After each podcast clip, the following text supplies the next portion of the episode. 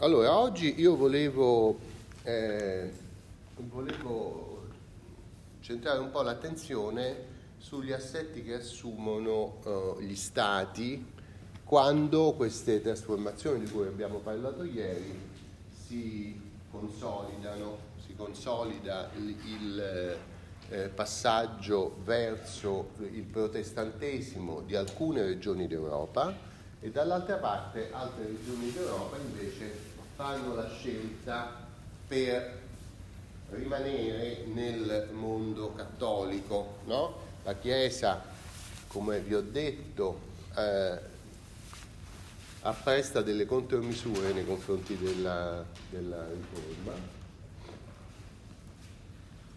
creando una serie di eh, eh, novità che reagiscono, che, che vorrebbero rispondere a questo a questo nuovo atteggiamento che ha trovato eh, accoglimento delle idee teologiche dei riformatori e poi si è perfezionato, abbiamo visto, è passato anche dal mondo religioso intimo, diciamo così, al mondo sociale, soprattutto economico, dando luogo a una spiccata tendenza verso l'individualismo.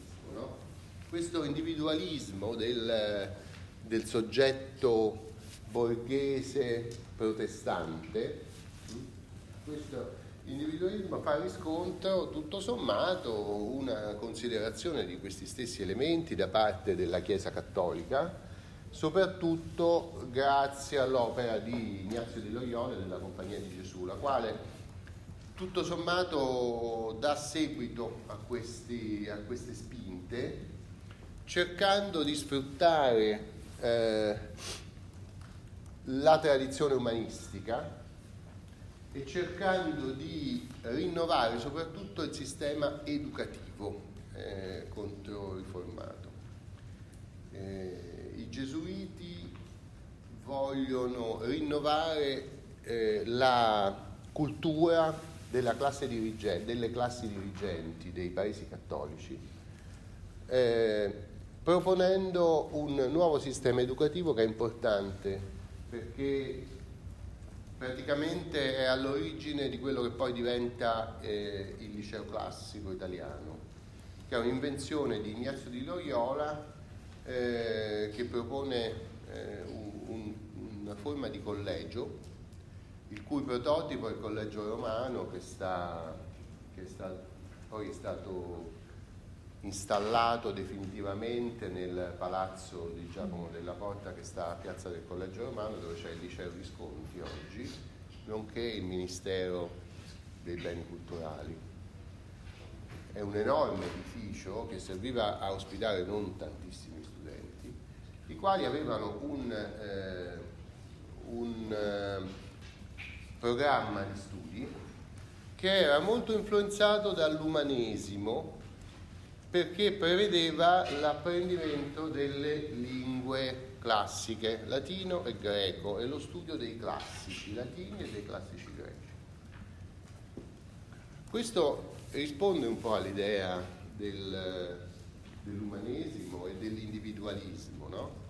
perché tutto sommato reagisce alle novità culturali dei protestanti con uguale eh, preoccupazione che è quella di educare gli, i giovani a un contatto diretto con la letteratura classica, non mediato da qualche descrizione fatta da qualcuno. No? Diretto significa che uno deve essere in grado di leggere la letteratura classica nella lingua originale, perché questo oh, consente una forte una vera educazione al senso critico. Il senso critico è ovviamente la manifestazione più importante dell'individualismo. Apro una parentesi su questo problema. Nella, eh, uno degli elementi che ha avuto uno spazio importante nella discussione fra cattolici e protestanti è stato l'interpretazione della Bibbia.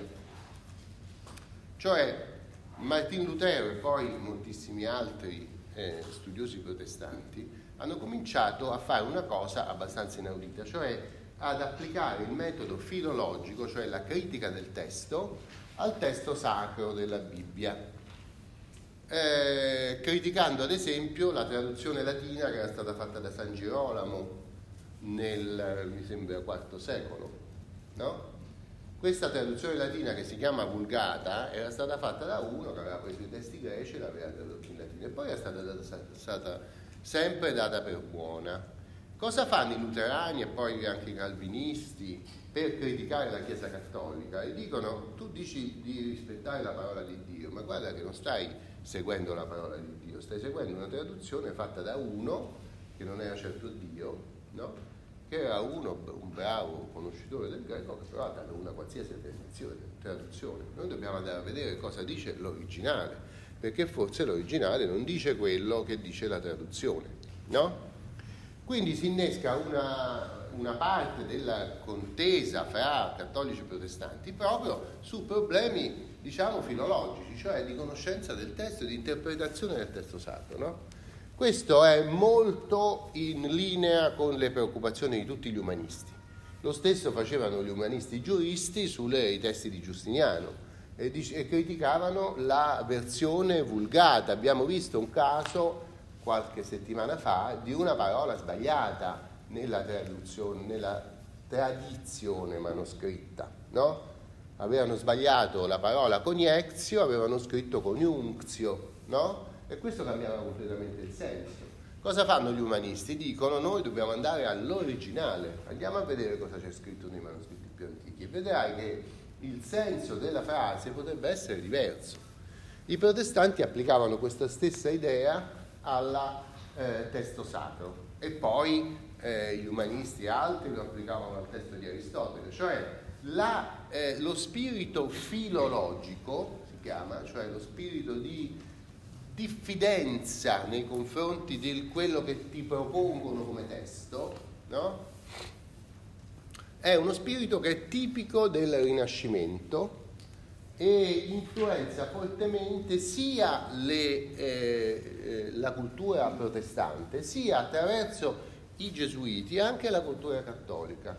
Questo fa sì che tutto il quadro anche dell'atteggiamento eh, nei confronti del passato sia eh, mutato. Questo è un, un, altro mutamento importante perché eh, gli umanisti dal 400 e poi continua questo stesso atteggiamento fino a tutto il 600 almeno, eh, non si fidano dei testi non si fidano di quello che dice Aristotele, vogliono andare a controllare, non si fidano di quello che c'è scritto nella vulgata, sia del diritto sia della, eh, della Bibbia, no? e quindi eh, pongono in dubbio l'autorità. Va bene?